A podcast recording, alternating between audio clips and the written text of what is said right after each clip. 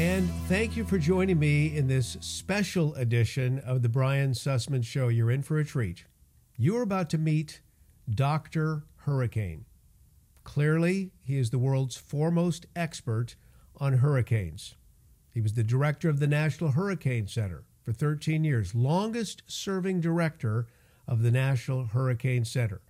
He went on to become a very popular and wonderful meteorologist for the C B S station in Houston, Texas after that. But he remains on top of the meteorological scene, especially hurricanes, even today at the age of ninety-two. He is Doctor Neil Frank, one of my meteorological heroes. This is a man I've been following from afar for many, many years, and I am blessed, honored, privileged, humbled to say that he has actually endorsed my upcoming book, Climate Cult. What you're going to hear is part one of our interview with Doctor Neil Frank. We'll play a larger portion of the interview. In fact, we'll play the interview in its entirety in a few weeks, but I wanted to give you a snippet right now as he talks about hurricanes. You know, he began his career in the Air Force, and the Air Force trained him, allowed him to get his master's in meteorology and then his P H D in meteorology. But he got interested in hurricanes because the Air Force had stationed him in Okinawa, Japan. And he personally endured three typhoons, same thing as a hurricane, three typhoons. And that's really what piqued his interest when it came to hurricanes. As you know, the latest mantra from the climate change agenda is that there are more hurricanes than ever, bigger hurricanes than ever, stronger hurricanes than ever. Doctor Frank in two thousand nine told the Washington Post that he thought the climate change agenda was a hoax.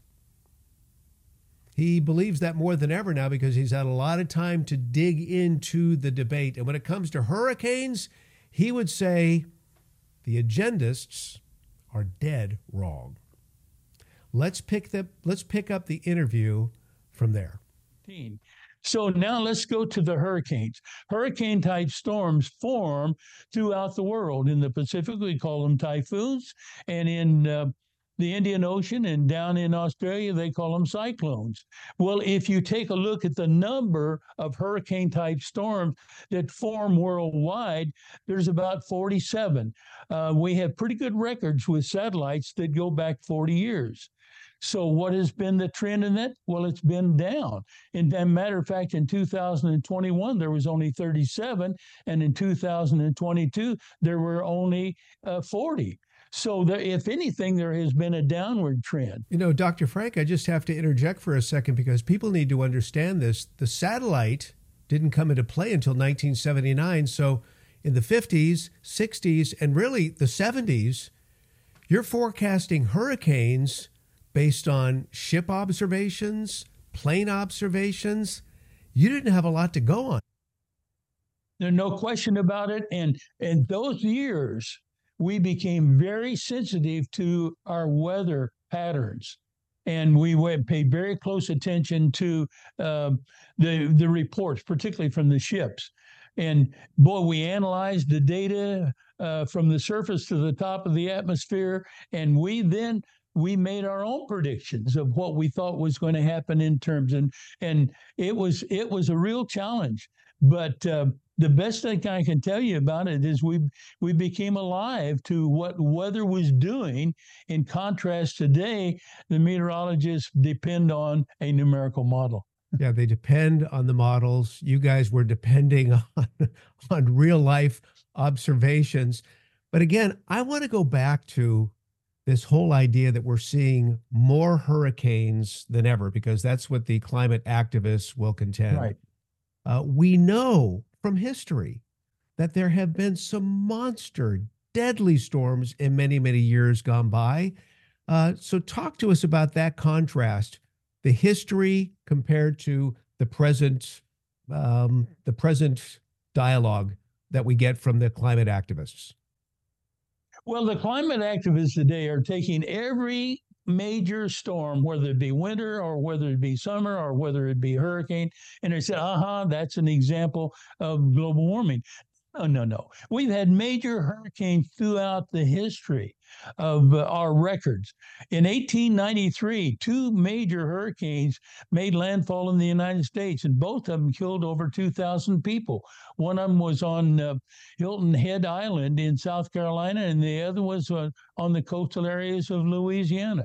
The strongest storm that has ever hit the United States, as far as winds and as far as pressure, occurred in nineteen thirty-five. A storm moved across the Bahama Islands, and when it left the westernmost Bahama Islands, it was a tropical storm, and thirty-six hours later, it was the strongest storm that has ever hit the United States. So we have a long history of major, major hurricanes. Um, the, the trend today is say, ah, this storm has never occurred in the past. No, that's not true. Well, isn't it interesting? Uh, Karl Marx said, history means nothing. And I think the climate activist of today wants to erase the historical record because it doesn't fit their agenda. Would you agree with that? Oh, there's no question about that. And there's a lot of the younger folks that are in meteorology today that don't know, uh, if they look in the past records, they don't know that there was problems in the observations in those years. Could you explain to our audience why hurricanes are a necessary function of the global environment? Yeah, that's very easy to do. Uh, in order to live on this planet, we have to mix the cold air in the northern latitudes with the warm air in the southern latitudes. Uh, if it if we don't have that mixing process, then we'd be in real trouble. Well, in the wintertime, winter storms do that mixing very well. I like to refer to winter storms as giant egg beaters, and they bring the cold air south into the tropics and the warm air north into the higher latitudes, and then everything works out very well. But in the summertime, the boundary between the colder polar air and the tropical air retreats way back up into northern Canada, and you get a big buildup of heat in the tropics. You've got to get rid of that heat. And Mother Nature has a very effective way of doing it, and it's called the hurricane. So when a hurricane forms, it represents the tropical atmosphere boiling, and when that that bubble of hot air moves into higher latitudes, we remove heat out of the tropics. So hurricanes were not designed to create problems for mankind. Uh, I'm not sure it was ever intended that we would live on Galveston Island, or we would live on Long Island, or whatever, on the coastal areas of, of uh, Georgia. But since we have decided to live, live in those areas, we've created a hurricane problem. But I submit a lot of the hurricane problem is man-made. When did you first hear about human-caused anthropogenic global warming? When did that when did that topic first come to your attention? Well, that came to my attention in the eighties, and there was a there was a real good friend of mine, Doctor Bill Gray. He was the meteorologist that started making predictions of the hurricane numbers in the in the coming hurricane season. So he became quite famous for that. And he called me up. It was incidentally every summer he would come down and spend time at the Hurricane Center. And so he called me up and he said, "Look, this global warming is a mess. Uh, you, you, uh, I, I don't believe that it's uh, it's happening." And you know, I'm an I'm a meteorologist that specialized in tropical meteorology. I had uh, knowledge of these people. For example, man, I had knowledge that the people were making uh, alarmist statements about global warming, and I just trusted them. Uh, I figured that was their specialty. Okay, I w- I would believe it. But Bill insisted. And he sent me a book, Patrick Michaels' book, uh, Sound and Fury. I think it's one of the first books that challenged global warming. And he said, "You need to read this before I come down this summer." And so I did. And that's when I began to uh, challenge global warming. And so I've been watching the data very, very carefully for the last twenty-five or thirty years. And the data just doesn't support the alarmist statements that are being made. Now, Doctor Gray was a real character. I used to have him on my radio program in San Francisco on a regular basis, and I met him at a couple of conferences, and he was uh, he was a real live wire, that's for sure. But, but all that said, Doctor Frank, he was extremely passionate about this global warming slash climate change debate. No question about it. And it turns out that he was right, right on. In spite of the fact that the meteorological community in general accepted the uh, alarmist statements. Well, okay, so let's take that to the present. I know from a past conversation with you, you were telling me that you're you're of a mindset that there are a lot of people working in atmospheric science today. They're working at universities, they're working at think tanks, et cetera, who they're just staying out of the fray. They've never researched it. They just want to do what they do That's on right. a daily basis and keep that paycheck coming in. They don't want to be bothered. There is that That's segment right. within the scientific community, correct? Oh, there's no question about that. And the people that I worked with at the Hurricane Center, not one of them had gone back and done an analysis, a decent analysis, even reading some of the books that have been written. And there's been all kinds of, of incredible books that have been written by skeptics. I have in my personal file your book, as well as some thirty other others. They all were written by uh, a, a very talented uh, meteorologist. And questioning the whole uh, the whole alarmist uh, philosophy, and these people are just not spending time doing that, and so they just are like, well, I was in the eighties. I accepted that these other experts, they knew what they were doing. I just accepted it. But I'll tell you another uh, important factor is that if you then begin to voice your opinion and question alarmists, you jeopardize your career. Well, okay, that's where I wanted to go with this questioning, because a lot of scientists realize the funding is going to end if they become a contrarian to the global warming narrative, the climate change narrative, correct? Absolutely, no question about that. Doctor Bill Gray was a classic example of that. He uh, he was being supported by NOAA with a lot of contracts for the work that he was doing in tropical meteorology. But the first time that he mentioned and challenged the alarmist position, all of his all of his funding dried up. Oh, I remember this well. In twenty eleven, he wrote a paper, a scathing report to the American Meteorological Society for their support of the global warming theory. And this was during the Obama years. Uh, the Obama administration literally cut him off. Isn't that amazing? And here he was, you know, he's at Colorado State University. He is the guy that everyone would turn to to get the hurricane forecast each year. So he was providing a public service to humanity, and they cut him off? And they cut him off, no question about it. Now, what happened is then they transferred that responsibility to some meteorologists within NOAA, where they could control what, what they said about global warming. So I don't challenge their predictions of the hurricane activity in the coming season, but boy, they uh, they are toeing the line about uh, the alarmants. Did you experience that as well? Because you, after thirteen years as director of the National Hurricane Center, then you went into television, working for the C B S station in Houston. I remember that very well. And you would right. be on the C B S Evening News with Dan Rather whenever there was a big hurricane.